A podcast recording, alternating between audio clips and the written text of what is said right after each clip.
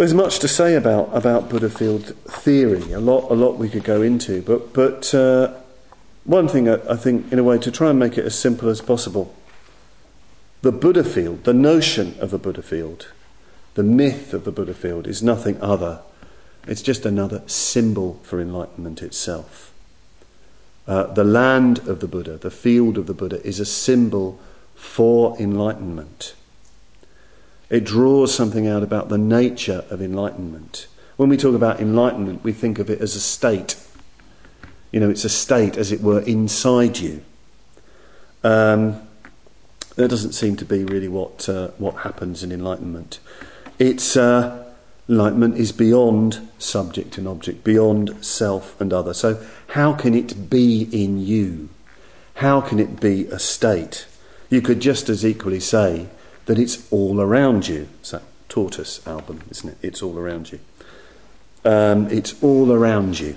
It's beyond subject and object. This is symbolized, of course, in early uh, Buddhism by, after his enlightenment, the Buddha's great vision of all beings as being like lotus flowers growing in a great lake.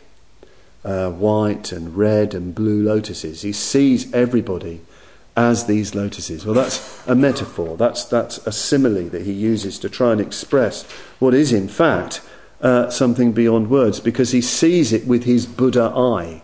He sees it with his enlightened vision. He sees this world with his enlightened vision. And what he sees, if you like, is um, his Buddha eye sees the Buddha in beings as lotus flowers unfolding.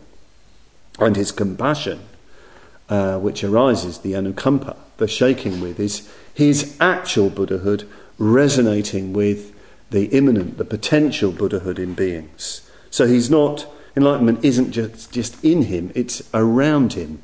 He sees it alive around him. So in the Vimalakirti Nirdesha, we find the Buddha saying, A Buddha field is a field of living beings a Buddha field is a field of living beings. So the myth of making merit to create a world is really rather a matter of to do with transforming our vision of the possibility of how the world could be into an actuality. And you enter into new relationships with others, and with them you begin to create a different world a Buddha field or something that reflects a Buddha field. So, building the Buddha field really begins with spiritual friendship and spiritual community. And out of that, we create with others environments conducive to Dharma faring.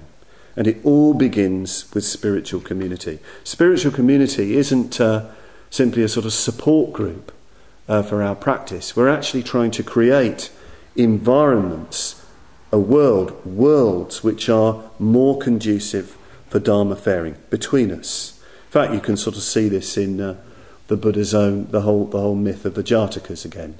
Um, in these stories of the Buddha in his previous lives, at the end of each story, the Buddha or the Buddha to be will say, Well, in that life, when I was, uh, you know, this person doing this, well, this person was me, and this person was Ananda, and this person. And he just goes through the whole community, and you get the picture of an evolving spiritual community. So that you get the sense of a Buddha field in process.